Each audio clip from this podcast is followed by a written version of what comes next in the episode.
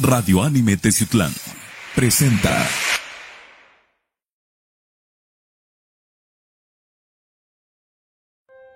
El siguiente programa es clasificación C, contiene lenguaje no apto para menores de 16 años.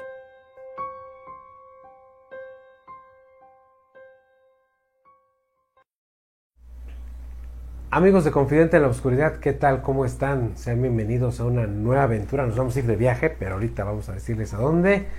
Sean bienvenidos, mi nombre es Rubén Canela, me da mucho gusto saludarlos a lo largo y ancho de la República Mexicana, en todas partes del mundo, Centroamérica, Sudamérica, Norteamérica, eh, partes de Europa, este, Asia, Oceanía, en África, en don- todos los lugares donde nos ven, a través de las redes eh, sociales y plataformas de Confidente en la Oscuridad y de Radio Anime Teciutlán. Un saludo y un abrazo muy enorme. También me da mucho gusto saludar aquí a Romanov. ¿Cómo anda, Romano? Pues bien, bien, hermano, aquí echando cotorreo con la banda. Y bueno, pues un saludo donde quiera que se encuentren, sea de día, de tarde o de noche. Y pues sí, nos fuimos de viaje. Hoy les tenemos una sorpresa enorme porque eh, pues nos metimos a, a- a investigar cosas eh, turbias, Sí. cosas que a veces uno no se explica el cómo, por qué, pero ahí están. Y cosas que tal vez en su momento no lo sabías y vas a llegar a constatar y vas a decir, qué tontería, ¿no? Puede pasar, puede pasar. Pues el tema de esta ocasión es confidente en el Vaticano. Vamos a hablar este, cosas inhóspitas del Vaticano, Claro. cosas extrañas también, eh, muy conspirativas. Eh, si nos metemos a fondo con el Vaticano, híjole, tenemos para hablar 10 horas tendidas o hacerle Mm, dos sí. temporadas. Fácil al Vaticano. Es que es, un- es Es un estuche de monerías el Vaticano en el cual no, no sabes de descifrar o encuentras una cosa, encuentras otra y se van entrelazando una con otra hasta que ese Fíjate fin. nada más, a ver. Es que el Vaticano tiene muchísimos, muchísimas cosas que pensar. A ver, primero, el Vaticano es la sede mundial del cristianismo. Sí, Ok. La sede mundial de una religión. exactamente. Entonces, es religión de lo que vamos a hablar. Ujú.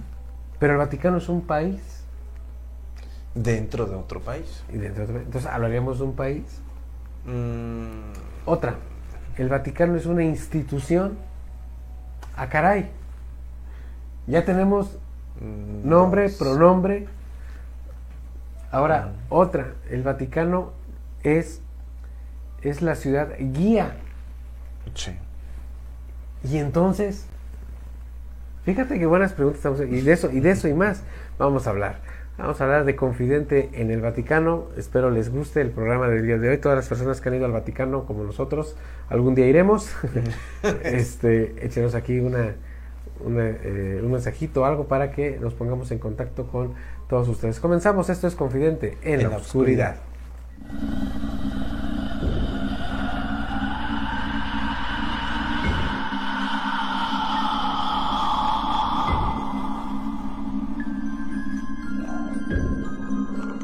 Está empezando tu programa, Confidente en la Oscuridad.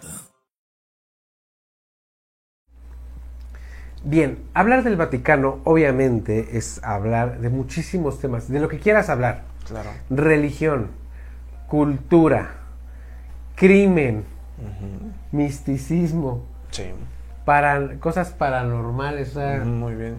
Bancos, fraudes, este, Lavados de lavado dinero, de dinero, este- política alta, política baja, asesinatos, no, no, no. Secta entre el mismo Vaticano. Imagínense, O o sea, como les digo, hay bastante tela de donde cortar con el simple hecho de hablar del Vaticano. Ciencia también. ¿no? Sí, claro. Alguna vez hablamos del cronovisor que del padre, déjame recordar, si lo tengo en la memoria, tengo muy buena buena memoria, este Pellegrino Ernetti, el padre Ernetti que fue el encargado de construir el famoso cronovisor, una máquina que solo está en la en la documentación del Vaticano, nadie la ha visto, nadie ha visto el cronovisor. Sí, exactamente. Pero bueno, se dice que el cronovisor es la máquina del tiempo y que eh, viajó a tiempos, a la era de Cristo y se le tomaron fotografías eh, a Jesús. O sea, de todo eso podemos hablar muchas, muchas horas. A ver, Román, una pregunta bien,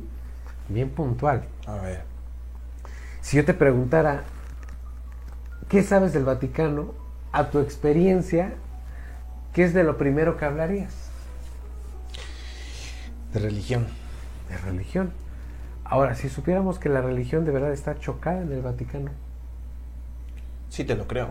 Definitivamente. Entonces, todo eso es lo que tenemos. Es que hay variantes variaciones ahí mismo. Entre ellos mismos, la, la, las ideas que ellos tienen, pues no concuerdan con otras y entonces así se van yendo, ¿no?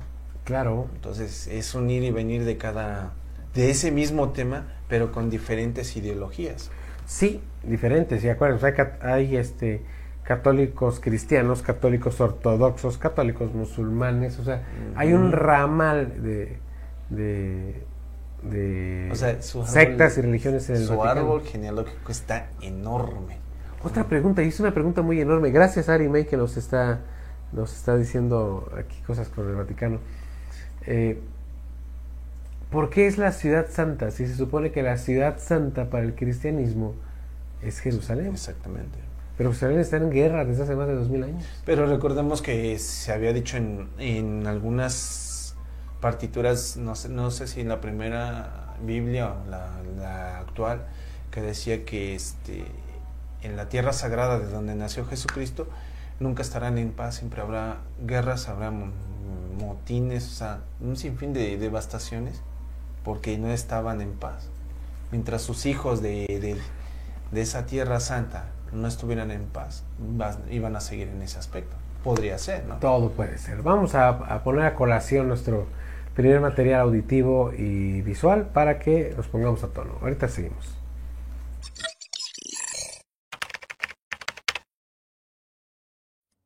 Los castrati. Todos conocemos el término castración. Esta es una práctica quirúrgica que está dirigida a retirar los órganos sexuales de los animales, así como los de las personas. Hace siglos, este tipo de prácticas se llevaban a cabo con la idea de mantener la voz aguda de un selecto grupo de personas que dedicaban su vida entera a la religión, quizá por madurez, quizá por inocencia, creas que estoy hablando de personas que cumplen con su mayoría de edad. Pero para quienes no tienen conocimiento en este campo, estas prácticas eran aprobadas por el Vaticano, guiadas a los pequeños que cantaban para ellos. Como ya dije, motivos meramente musicales y por complacencia propia. Eran denominados como los castrati, niños que con el pasar del tiempo, su voz perduraría en tonos agudos, ocupados para los cantos celestiales. Todo esto permitido sin ningún tipo de cuestionamiento por la Iglesia Católica, ya que obviamente ellos eran los más beneficiados. Todo esto se dio en el siglo XVIII. Los castrati fueron muy populares en su época y para la historia quedaron los nombres de figuras como Carlos Brochi, mejor conocido como Farinelli, Gaetano Majorano, conocido como Caffarelli, y personas como Gasparo Pacioratti y Luigi Marchesi.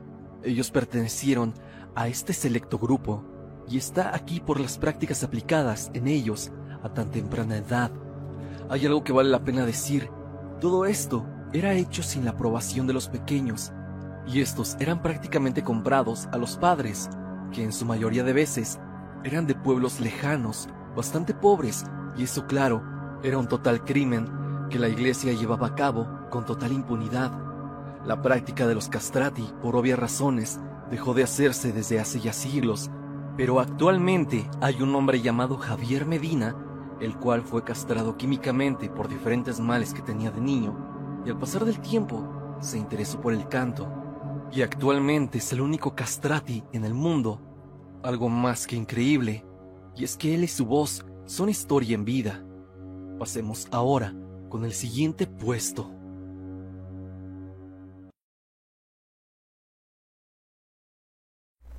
Y una de las sectas de las que poco se hablan, a lo mejor a ustedes, muchos de ustedes no la conocían, los castrati. El nombre es muy singular a lo que se refiere. Exactamente. Los castrati, que no era más que un selecto grupo de sacerdotes que se encargaban del coro papal. Y obviamente la voz de un niño pues, es, es más, más aguda, más angelical. Claro. Pero ¿cómo, ¿cómo puedes hacer que esa voz permanezca así? Pues lógicamente, castras.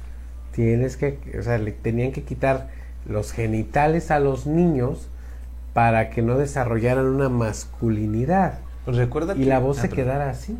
En esas épocas, este, ves que estaba muy de moda lo que era la, la ópera. Y la mayoría de los cantantes hombres venían de lo que era la... De los castrati. De hecho, hoy en la actualidad todavía hay, esa secta todavía permanece dentro del Vaticano de los castrati, porque hay unas voces enormes, unos tenores este, con una voz preciosa, muy fina, y se dice que podría ser por los castrati. Pero pues, aquel, en aquel entonces era muy... Eh, ay, ese era el método muy exacto, ¿no? Hoy en la actualidad hay, por ejemplo, los tenores hoy en la actualidad que tienen una voz muy delgada, que se dice que han, este, se han castrado para poder tener ese tope de voz, obviamente es con castración química. Claro, pero te imaginas el poder este aceptar, ya no los jóvenes o los niños, sino en este aspecto, los papás de estos niños, haber aceptado, al último haberse dado cuenta de lo que le hicieron a sus hijos, pues yo creo que es algo muy...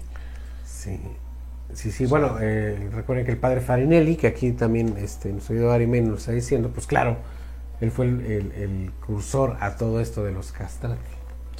Bueno, pues vamos a ver más material para que sigamos estando a tono. Enseguida volvemos. Esto es Confidente en, la, oscuridad.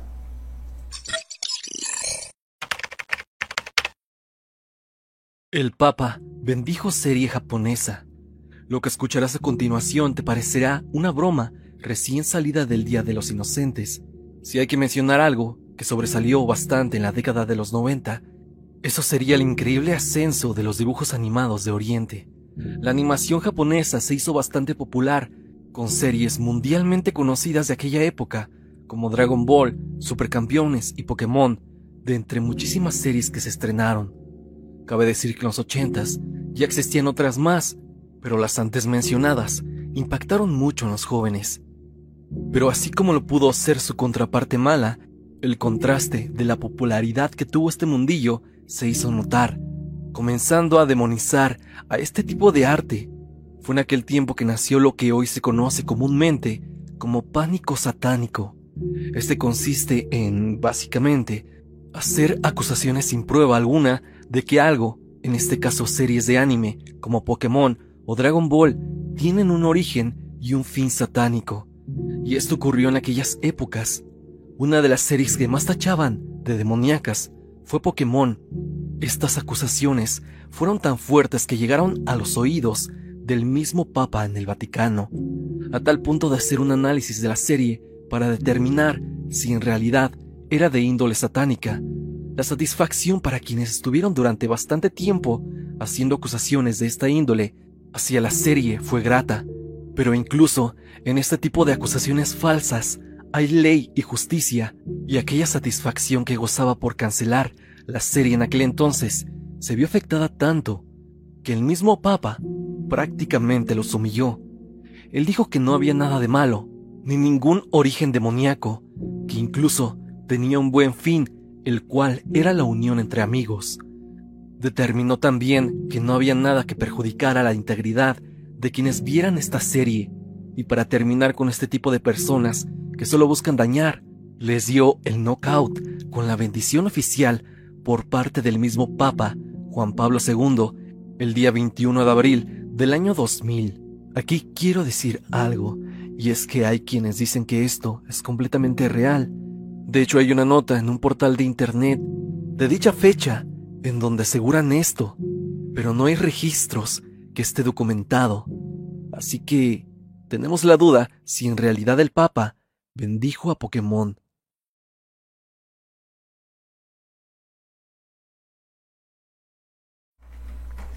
Imagínense eso. En la historia de la humanidad, bueno, ya con televisión y con programas, es la primera vez que un papa bendice una serie televisiva. Pero más allá de ser una serie televisiva, es una caricatura. Que muchas veces, y a mí me pasó de joven, no sé a ti, porque Pokémon tiene muchísimos años, que dijeron que Pikachu significaba mil veces mayor que Dios. Sí. Si no mal recuerdo, hay producción que es, es fan de Pokémon. ¿Alguna vez escuchaste eso? Que dijeron que Pikachu significa mil veces mejor que Dios o algo así. Ok, bueno. También hubo una, eh, una sucedió algo de que eh, en, una, en un capítulo de Pokémon hubo unos destellos muy fuertes que provocó convulsiones. Eh, Que es un mito, ¿no? No, sí sucedió en Japón, eso sí, Sí. es real. Pero todo eso lo, lo satanizaron. Pero es que imagínate, eh, em, hablar de unas series de anime y todo eso, pues se remonta mucho, muchos años atrás, ¿no? Porque el simple hecho de que con la teoría que digas, es que esto es del diablo, con hayas tenido una, un episodio en el cual haya afectado tus neuros cerebrales, sí, son neuros cerebrales, ay, ya Tus neuronas, pues. Sí, pues yo creo que hay miles de películas que te hacen eso. Claro, claro. Por ejemplo, te voy a decir, me remontaría a la película reciente que sacaron en el año pasado, la de Terrifier 2. Yo la vi. Terrifier, sí, Terrifier. Y está, está muy gore, pero no es para tampoco alabarle y decir, es que te va a suceder y está muy asqueroso. Eso se depende de uno mismo, ¿no? Claro, bueno, aquí el hecho es que el Papa, para ser tan mediático y definitivo con ese tema, pues que, que Pokémon es del diablo, ah, pues que lo ves, Es que no imagínate cuántas, ahí le va la bendición. y cuántas, cuántas, cuántas series este, por, ese, por esa vanidad de las personas han terminado. Te voy a decir unas de ellas, por ejemplo, los Looney Tunes. Ah, claro. La serie de Pepe Le Pew la cancelaron, ¿por qué? Porque el vestigio de que era acoso sexual ¿no? o acoso del, de este personaje. Pero andar enseñando, perdón, perdón, andar enseñando las nalgas o las chichis en TikTok y bailar, eso no, eso no está bien. Ahí te va otro mismo de esa misma serie. Violencia, el coyote y corre caminos. Esas eran caricaturas que no tenían eh, La malicia una no era maldad exactamente. Ahora, las más recientes, por ejemplo, que nombraron ahorita que era Pokémon, Caballos del Zodiaco, este, ¿qué más, cuál más dijeron? Este, Dragon Ball, pues eran de, de nivel de peleas y todo eso. Pero si hablamos de una serie que, que fue muy fuerte para mí, la de Death Note. Did not, did O sea, not. era una serie que estaba muy fuerte en esos inicios que... Sumatsu no Valkyrie. Digo, Ajá. este, Record of Ragnarok, que está buenísima, se la recomiendo. Metiéndonos con temas de dioses, les, eh, les recomiendo esa serie de Record of Ragnarok, que no nos salimos del tema, ¿por qué? Porque estamos hablando de religión. Claro. En, en esa serie, perdón que pues, me desvío tantito de ese tema con el Vaticano, en esa serie, ah, no, no me voy a desviar, ahorita les voy a decir por qué.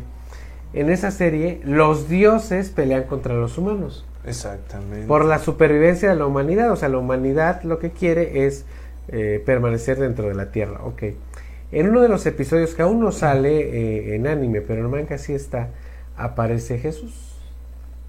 Y ahorita están en el, en el debate si Jesús va a pelear dentro de la arena de las Valquirias. Imagínense nada más, o sea, si ya peleó Shiva, si ya peleó Zeus, si ya peleó este... Y ves que Buda cambia de, de bando. Ya. No se va con los dioses, se va con los humanos. Ya va a pelear Buda. Imagínense qué sería si peleara Jesús en esa serie. Contra Que ya brincaron, perdón, allá en Asia, que ahorita que salió Shiva, eh, la representación de Shiva se les hizo una ofensa y ya por ahí hay algunos contrastes ahí, pero imagínense, una de las religiones que más predomina en el mundo, que es el catolicismo, y de repente ves en un anime a tu Dios, híjole, La controversia que va a generar todo este tipo de... el Papa bendeciría ese. No, ese- estaría bueno, ¿no? Checar que o lo bendice o se la refresca. dicen, ¿no? no, no, no, sé. El que hizo ese anime se, Descomulgado, ¿no? excomulgado y se va Sí. derechito al infierno, es más, ahorita. Chale, ¿Ustedes qué opinan? O sea, sí. imagínense nada más, es a lo que vamos, ¿no? A lo mejor el Papa lo hizo como un tema mediático, perdón que me salí de- del tema. Este, el Papa se hizo mediático y dijo, ah, pues es que no pasa nada, es un anime, ¿no? Dios los bendiga y ya. ¿Quién sabe? La pregunta Pues sí. es, hablando de Record of Ragnarok, este, si sale Jesús a pelear, todo el catolicismo, ¿cómo se sentiría? Más bien los, los católicos, católicos, porque pues ahorita la mayoría es por el Vaticano. católico. Pero empiezas por el Vaticano. Pero ya te has dado cuenta que en el mismo Vaticano tienen diferencias este, religiosas también. O sea, yo creo que Bueno, los- ustedes, ustedes qué opinan? ¿Ustedes qué opinan? Yo ya me, ya me estoy, ya voy hasta la pelea de Tesla en el manga, pero bueno, es otra cosa. Vamos a ver nuestro siguiente material y enseguida volvemos. Esto es Confidente en, la oscuridad.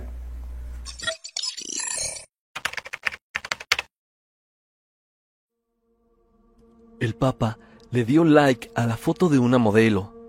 Se ha hecho una polémica por una foto de la modelo brasileña de nombre Natagata, que en una de sus fotos apareció en los likes, uno en particular. Y es que era por parte de la cuenta oficial del Papa Francisco. Y es que como sabemos, se hizo mucho alboroto, ya que llegó supuestamente a los demás ministros del Vaticano, confrontando al Papa por estar consumiendo este contenido, o al menos así especulan varios. Pero aquí es cuando nos ponemos a pensar si en realidad fue él quien le dio like a la foto de la modelo.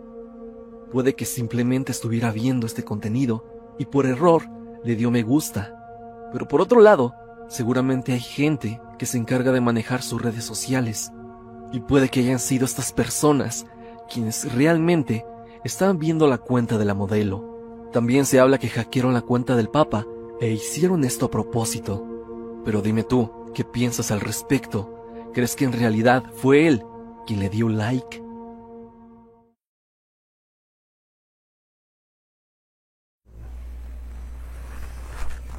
A ver, su santidad le dio. Primero hablemos de lo absurdo, ¿no? A ver. Su santidad le dio like a una foto de una modelo. Y estamos hablando de una modelo, eh, no, no modelo de, de, de alta categoría, sino una modelo de, de Instagram, de, como lo dije hace rato y perdón, las que enseñan, enseñan los senos, enseñan, enseñan las nalgas. Pues sí. O sea, a ver. Y el like, eh, el- le va un like directo. Ahora sí, le va un like papal. Un like divino, sí, sí. El Papa le dio like. Por ejemplo, aquí tenemos a, a, a, a- a Chula Díaz, ¿no? El Papa te da un like. Híjole, ¿cómo te sientes? A ver, eso fue lo absurdo. Lo correcto es. Posible, sí es, porque sí sucedió. La pregunta es, ¿tú crees que haya sido el Eh. Papa? Personalmente, no. ¿Por qué? A ver, es decir, hay personas que te pueden manejar tus redes, Sí, claro. en las cuales, pues, sin querer, les, les- se les hizo algo llamativo y por hacerlo como broma, a ver y- qué sucede. Pum. O igual y se les escapó. Pero ¿quién no te dice que el Papa tenía su propio móvil y ¡pum! Pues está guapa, ¿no? A ver, te, te comento, pues, es ser humano. Claro. O sea, no es por el simple hecho de que tengas un rango, una categoría. ¿Qué más poderle ponerle muchos un cargo de representación mundial. No te exenta de que seas ser humano. Que No te admires. exenta, espérame, no te exenta, estás estoy de acuerdo contigo. Pero el Papa y todo el sacerdocio promueve algo que se llama celibato, ser célibes. Mm. O sea, ni siquiera te debe, debes de sentir una atracción por una A persona ver. contraria. Yo estaría yo de Y ahí va el gusto, desacuerdo. pero ahí va el gusto. Por eso, pero yo estaría en desacuerdo porque te imaginas. Entonces, ah, si nos remontamos muchos siglos atrás, entonces los representantes en aquel entonces, antes de que apareciera Jesús, representaban a Dios y estaban casados. ¿Por qué no lo pueden Bueno, hacer es que, ahora? bueno, bueno, Pero- Román, es que el celibato aparece en 1400 y algo con el concilio de Nicea. Ah, pues, ma- Sí, sí, sí, o sea, eso ya es una... O sea, te lo voy a decir así tan francamente. O sea, todo lo que te estipula, la- la- los- las reglas que te estipuló el Vaticano en ese entonces, ¿para qué las hicieron? Para que otras personas vinieran y lo rompieran. Es fácil. Claro, claro, claro, pero o sea, pero a ti te, bueno, a, Te las pe- inculcaron. a ti te inculcaron eso. A ti te Sí, inculcaron. a mí me inculcaron desde que tienes que hacer de esto, esto y esto y esto para que vayas al cielo. Ah, qué chingón. ¿Y ustedes ya cuando te Ay, estás ay, dando cuenta? A la. Ahí le va algo, ahí les va algo para los ateos.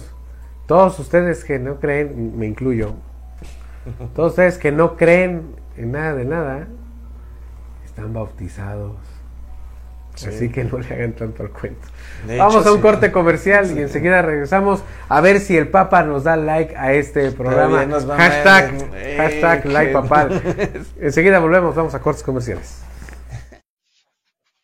Lío, luna y océano.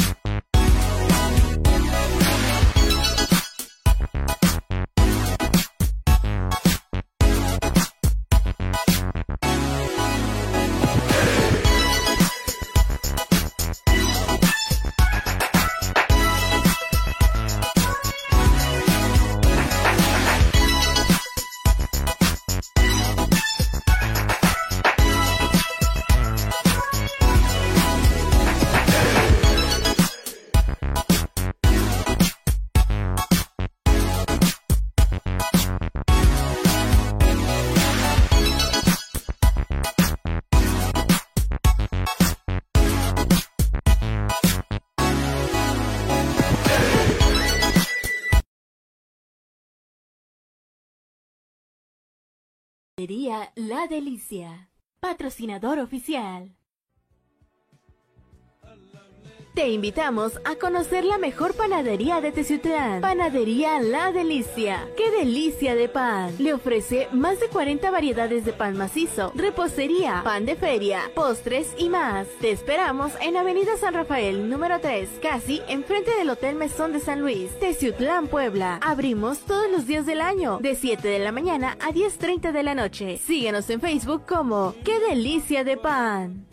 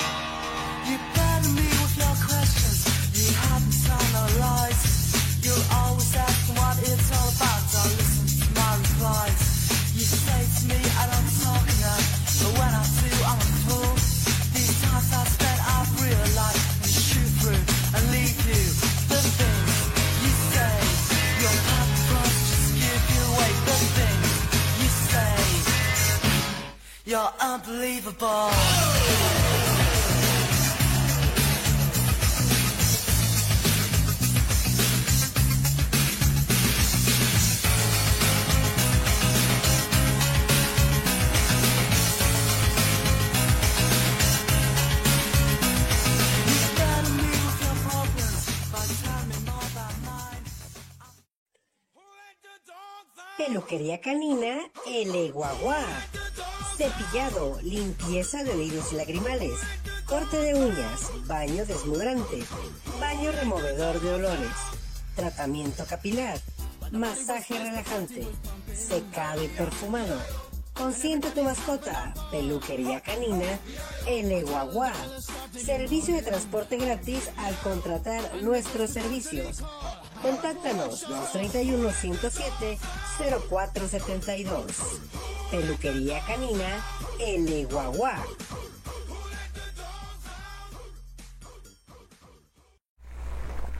Muchísimas gracias a nuestros patrocinadores oficiales que hacen posible el programa de Confidente en la Oscuridad.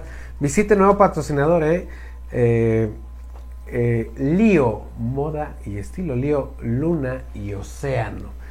Eh, es, es una nueva tendencia en ropa. Por favor, visítenos en el local número 12 en la Plaza de la Familia. Como referencia, pues aquí en el centro de la ciudad, donde está eh, la Plaza de la Familia, en la calle Cuauhtémoc, número 517.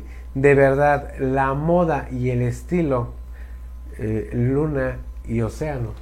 Sí, amigos, yo creo que no se van a perder de algo normal, al contrario, se van a admirar de todos los modelos que están trayendo, La las novedad, nuevas tendencias en ropa temporada. que van, están de, de lujo, en verdad, amigos.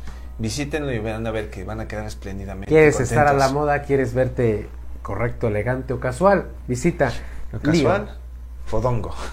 Casual, fodongo. Bueno, pero un gorrito sí te ponemos. Ah, sí, cómo no, los gorros, ¿por qué no? Y sí, si los tienen ahí, qué mejor. Lío, Luna y Océano Moda y Estilo, visítenlo en Plaza de la Familia número 12, en el local número 12. Y también visiten sus redes sociales, ¿eh? en Facebook está como Lío Moda y Estilo y en Instagram también está como arroba Lío Moda y Estilo.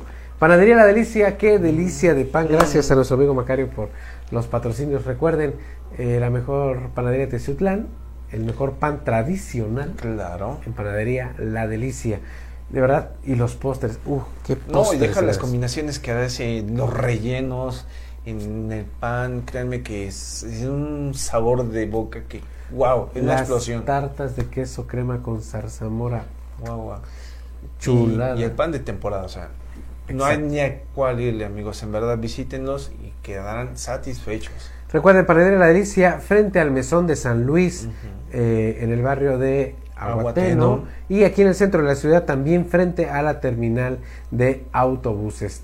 Todo lo que necesiten en panadería y el mejor sabor y precio en Panadería La Delicia. Qué, Qué delicia, delicia de, pan. pan. Visiten su página de Facebook también en Panadería, es Panadería La Delicia y al final un punto. ¿De acuerdo? Hoja Tabaco Tatú and Piercings de nuestro amigo Tacho Razas. Tacho, man. Hace rato tuviste promoción, Tacho. Ya nos dimos cuenta que fueron personas a tatuarse y eh, dijeron que estaban aquí. Eh, bueno, estaban viendo el programa de Confidente en la. Oscuridad. Recuerden, arte en tu cuerpo. De verdad, tú eres el lienzo y Tacho es el pintor, el artista. Excelente persona, excelente trabajo, los mejores diseños, la mejor calidad y la mejor atención.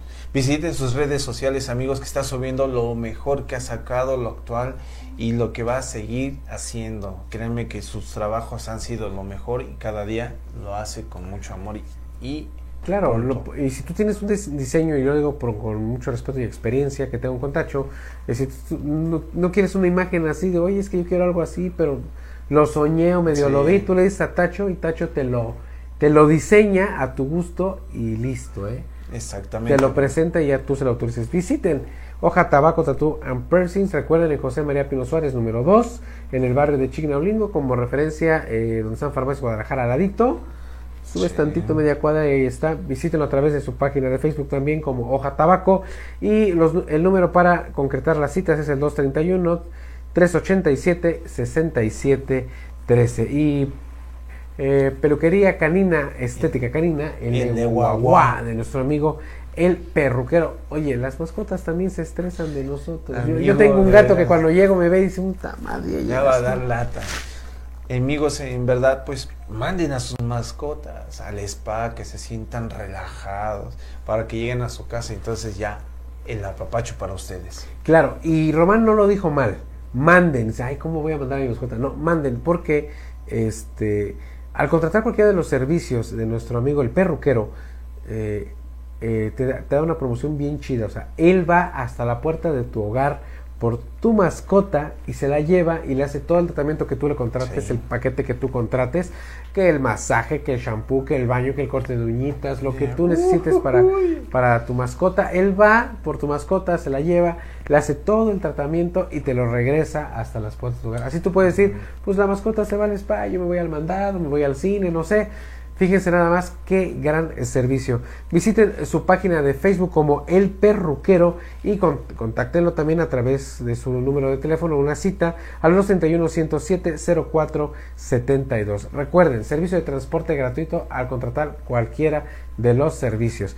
Estética canina en Leguagua. Y entrando en más temas de Vaticano, pues vamos a ver nuestro siguiente material y enseguida Qué volvemos. sorpresas vienen. Sí, sí, sí.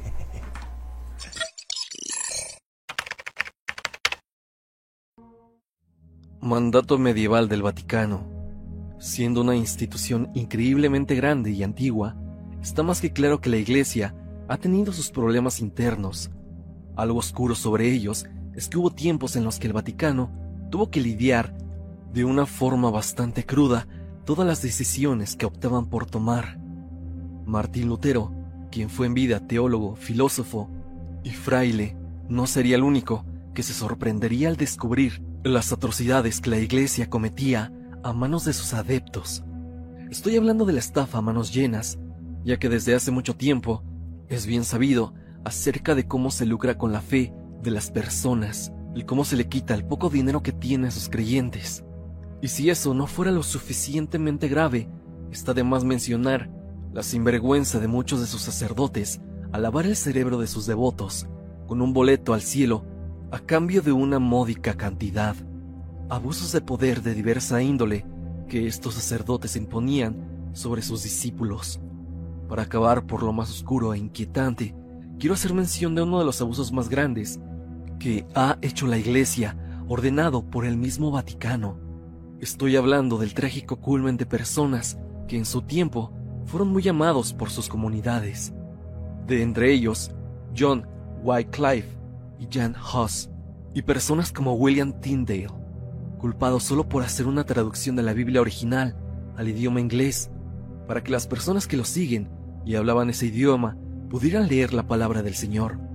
Simplemente por un bien en común para su gente, fueron mandados a ser eliminados por órdenes directas, órdenes de los altos mandos del Vaticano. Esto pasó en el siglo XVI. Cuesta creer en ocasiones todas las historias que se escuchan acerca de la iglesia, ni de cómo ellos hicieron cosas tan atroces con las personas que eran devotos. Pero esto es tan solo una probada de todo lo que ha hecho la iglesia y de las cuales son completamente reales.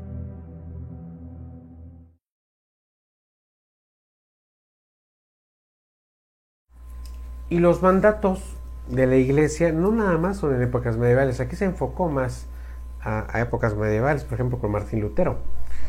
Pero, o sea, a ver, ¿qué se te viene a la mente cuando... Pero hablemos, este, con una puntuación bien estricta. A ver. Cuando decimos, la iglesia hizo esto por orden del Vaticano, ¿qué te imaginas? Santa Inquisición, va, otra. Perdón porque te la quité, ¿verdad? Sí. Te la Bueno, robé. Yo creo que para impone ciertas leyes o ciertas reglas para que no se salgan de, de lo que es lo habitual. Hay- recordemos que hay personas que empiezan a darse cuenta cómo van, van reaccionando. Entonces, ese tipo de personas le tienen que poner un alto, ¿no? Con Bueno, es otras que la reglas, ¿no? iglesia, bueno, es que sí está bien tu comentario, pero me estás hablando en el tiempo de que la iglesia era todo. O sea, era la, era la política, la precursora y la ejecutora. ¿Me entiendes? Sí, bueno, te estoy hablando tal vez en aquel entonces. Ahorita pues yo siento que me valdría sombrilla a mí. Claro, claro, claro. Ahorita. Pero, por ejemplo, mm, mandatos medievales, obvio. La Santa Inquisición. Esa es una. Maleus Maleficarum, el libro que más sangre en la historia ha dado a la humanidad. Yo siento que... con- con Por órdenes ese- de la iglesia. Sí, sí, pero con ese libro creo que sacrificaron más gente inocente que realmente fueran brujas, Sí. para mí. Pues es que fíjate, me voy a poner así medio mamón, pero es que es, es- sí, se, sí sucedió en la verdad, o sea, sí sucedió en realidad, porque yo lo, yo lo he leído. En la época medieval, yo me peleaba con mi esposa, me caía gordo mi esposa, o sencillamente tenía yo otra mujer. Pero no puedes vivir eh, adulterio fuera del matrimonio porque es pecado. Sí.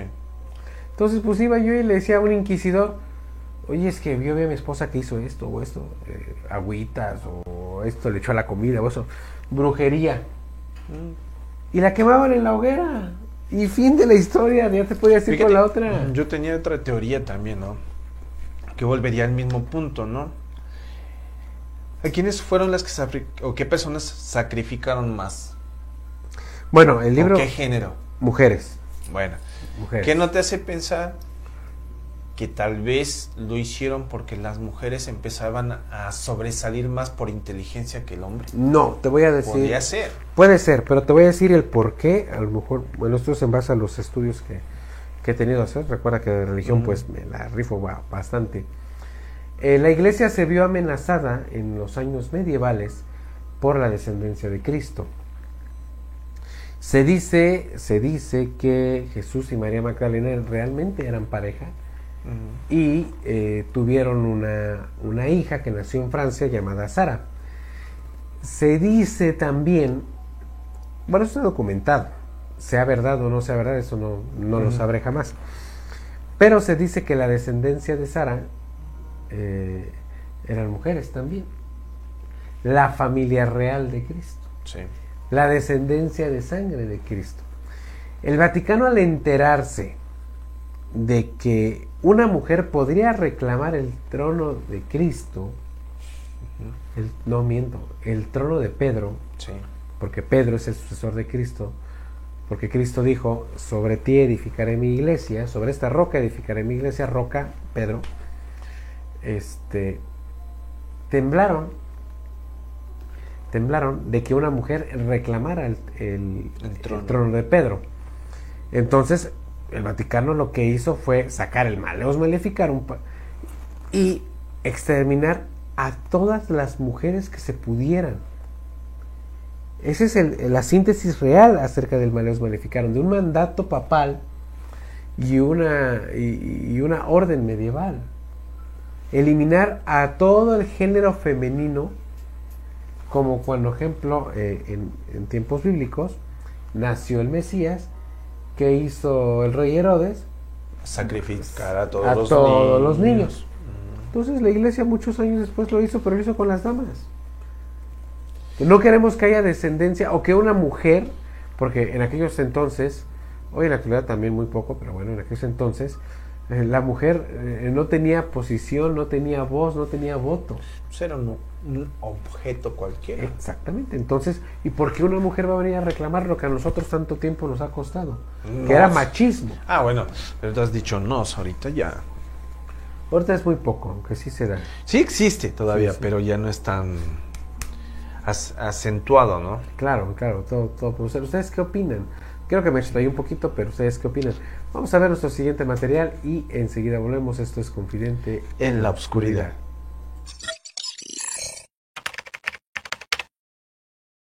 El Vaticano tiene la riqueza suficiente para terminar con la hambruna mundial. Es de sobra decir que la Iglesia tiene una riqueza inmensa que compite con la de países pequeños, según dicen, y es que la Iglesia Católica posee una riqueza de alrededor de 2 billones de euros, solamente en bienes e inmuebles. Y si a esto le sumamos las reservas de oro, acciones, joyas y sobre todo obras de arte, la cifra sube estratosféricamente. Por eso mismo, hay quienes aseguran que la Iglesia, si quisiera, pudiera terminar con la hambruna mundial. Pero, ¿por cuánto tiempo? Algunos aseguran que podría hacerlo por lo menos durante muchos años. Esto en base a las cifras antes dichas. Pero otros más aseguran que podría tener más dinero y acciones a nombre de terceros, lo cual ya cae en conspiración aunque conociendo lo que viene en el siguiente puesto nos hace dudar mucho.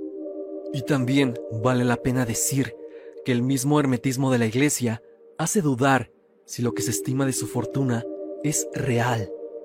Dime, ¿tú qué piensas sobre la riqueza de la iglesia para terminar con la hambruna?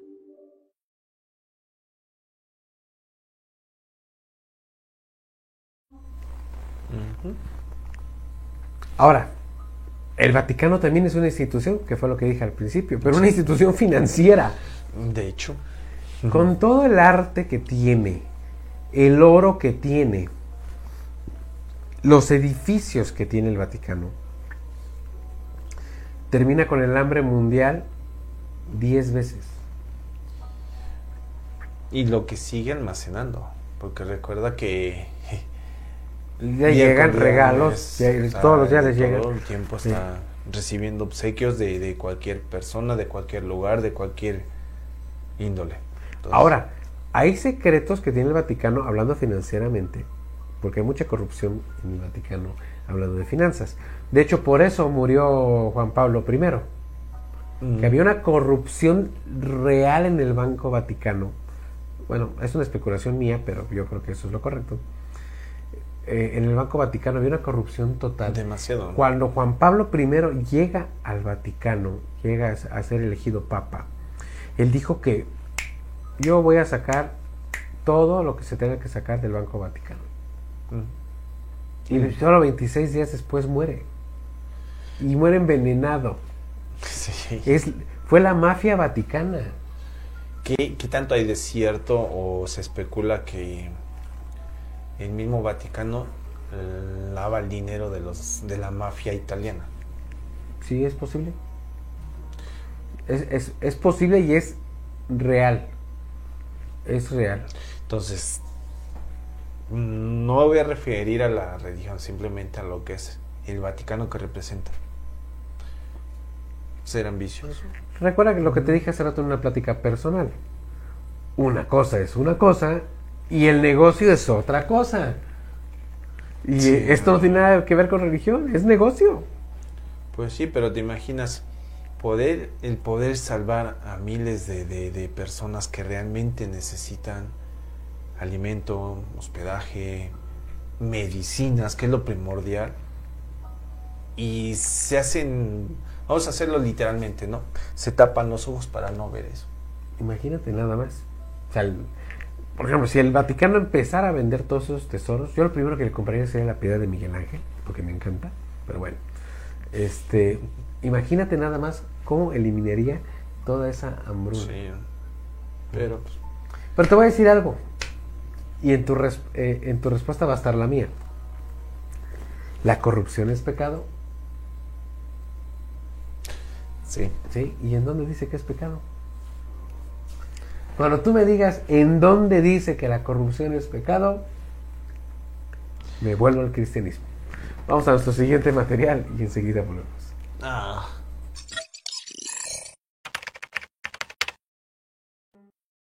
La papisa Juana, así como lo estás oyendo, se cree, ya que no está documentado, que una mujer llegó al papado en cierto punto de la historia. Muchos tratan este tema como leyenda, y es que si conocemos las implicaciones de aquellos años, entenderemos por qué. Se supone que Juana ejerció el papado ocultando que era mujer y se hacía pasar por hombre. Su pontificado se sitúa entre el año 855 a 857, que según la lista oficial del Vaticano corresponde al Papa Benedicto III. Muchos dicen que ella fue realmente Benedicto III. También se habla que su papado fue realmente el de Juan VIII del año 872 a 882, por lo que según la leyenda, una mujer estuvo en el papado por 10 años, algo completamente sorprendente. Juana supuestamente fue hija de un monje y gracias a su madre ella estudiaba a escondidas, ya que en aquel tiempo las mujeres tenían prohibido estudiar y sobre todo temas religiosos. Así emprendió una carrera eclesiástica que la llevó a entrar más y más en este mundo. Claro, aparentando ser hombre y cambiándose el nombre a Juan el inglés. Así después de instruirse mucho y avanzar a ser curia y después cardenal y después de pasados unos años y ganarse el cariño de varias personas, alcanzó por fin el papado. Se habla que después de un tiempo, esta fue descubierta y la iglesia la condenó inmediatamente, atándola por los pies a un caballo y siendo arrastrada por toda Roma. Después fue lapidada por la multitud enojada por el engaño de esta. Hay otra versión que afirma que ella quedó embarazada durante el papado de la persona que siempre estuvo con Juana, ayudándola a ocultar su identidad. Y se habla que dejó el papado antes de que el clero se diera cuenta de que era una mujer. Pero cualquiera de las dos versiones podría ser o no ser ciertas, ya que no hay seguridad de que ella haya existido. Algunos dicen que la iglesia la borró de la historia, encubriendo todo tipo de vestigio de su existencia. Historiadores refutan esta leyenda con pruebas, por lo que no sabemos qué es real o falso en la historia de la papisa Juana. A pesar de eso, la leyenda es interesante y digna de traer la colación en un iceberg del Vaticano. Cuéntame si conocías esta leyenda y pasemos con el siguiente puesto.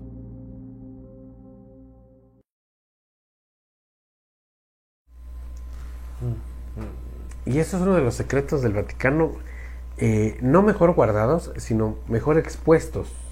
Porque las dos versiones que acabamos de escuchar son reales. ¿eh? Sí. Una que murió arrastrada y lapidada, y otra que dio a luz, eh, no, lo, no lo dice bien en el video, pero que di- dio a luz en plena calle, en plena calle del Vaticano, en el, en el Paseo de San Pedro, da a luz y es como ella reti- decide retirarse e irse del Vaticano.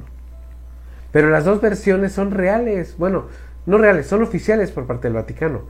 ¿Cómo lo comprobamos? De hecho, también hay una efigie, hay una estatua dentro del Vaticano de la papisa Juana. Sí. ¿Y cómo discutirla, vaya? Pues no. Ahora imagínate, este, mi incógnita sería, ¿de qué manera pudo haber sido si en ese entonces los papas eran hombres? Por eso, la lana, amigo. Por eso, te, por eso fue muy buena la pregunta que te dije al principio. ¿La corrupción es pecado? Ah, manches. Uno de los papas más corruptos de la historia fue este, Alejandro Borgia, el papa Ale- Alejandro VI. Este, los papas, él fue el papa más corrupto de toda la historia, de los papados. Corrupción, y él, yo lo, saco- yo lo que te dije lo saco de él. Dije, cuando me digas en dónde la corrupción es pecado, yo dejo el papado. No manches, sí. Pues, Ni modo, me quedé callado. Imagínense nada más. Y para hablar del Vaticano, ¡pum! Nos podemos aventar muchísimos, muchísimos más programas. Lo estamos encaminando para el especial de Semana Santa porque, híjole, que de veras se van a ir para atrás con lo de Semana Santa. Yo creo que hasta nos van a excomulgar. Ya ni modo, ya. Ya vamos en camino, ya. Esperando que les haya gustado el programa de esta ocasión, agradezco a Radio Anime Teciutlán el espacio otorgado para la realización y producción de este programa, programa de todos ustedes, Confidente en la Oscuridad. Agradezco, agradezco mucho a Lío, eh, Luna y Océano, Moda y Estilo. Eh, agradezco mucho también a Estética Canina El Guaguá, Exactamente. a Hoja Tabaco de nuestro amigo Tacho Rosas Y y Panadería La Delicia, Delicia. qué delicia de pan de nuestro amigo Macario. Muchísimas gracias por hacer posible este programa. Sigan a Radio Anime Teciutlán a través de todas sus plataformas y redes sociales. Sigan a Confidente en la Oscuridad a través de todas sus plataformas y redes sociales. Recuerden que en nuestro podcast, por ahí tenemos un link de donaciones. Échenos una ayudita ahí para que nos podamos ir de vacaciones en Semana Santa. Digo, este, para poder seguir generando más y más material para todos, todos ustedes. Román, tus redes sociales. Pues las mismas de siempre, amigos, pero ahí estamos echando cotorreo. Muy bien, y síganme a través de todas mis redes sociales personales. Tengo mil millones de redes sociales como Rubas Morse. Todavía estamos en recuperación de la página de Confidente en la Oscuridad, así que espérenos un poquito más. Ya Sí, casi lo estamos, Ya, lo estamos ya merito. Esto fue Confidente en la Oscuridad. Nos vemos en la próxima. Like papale, like papale.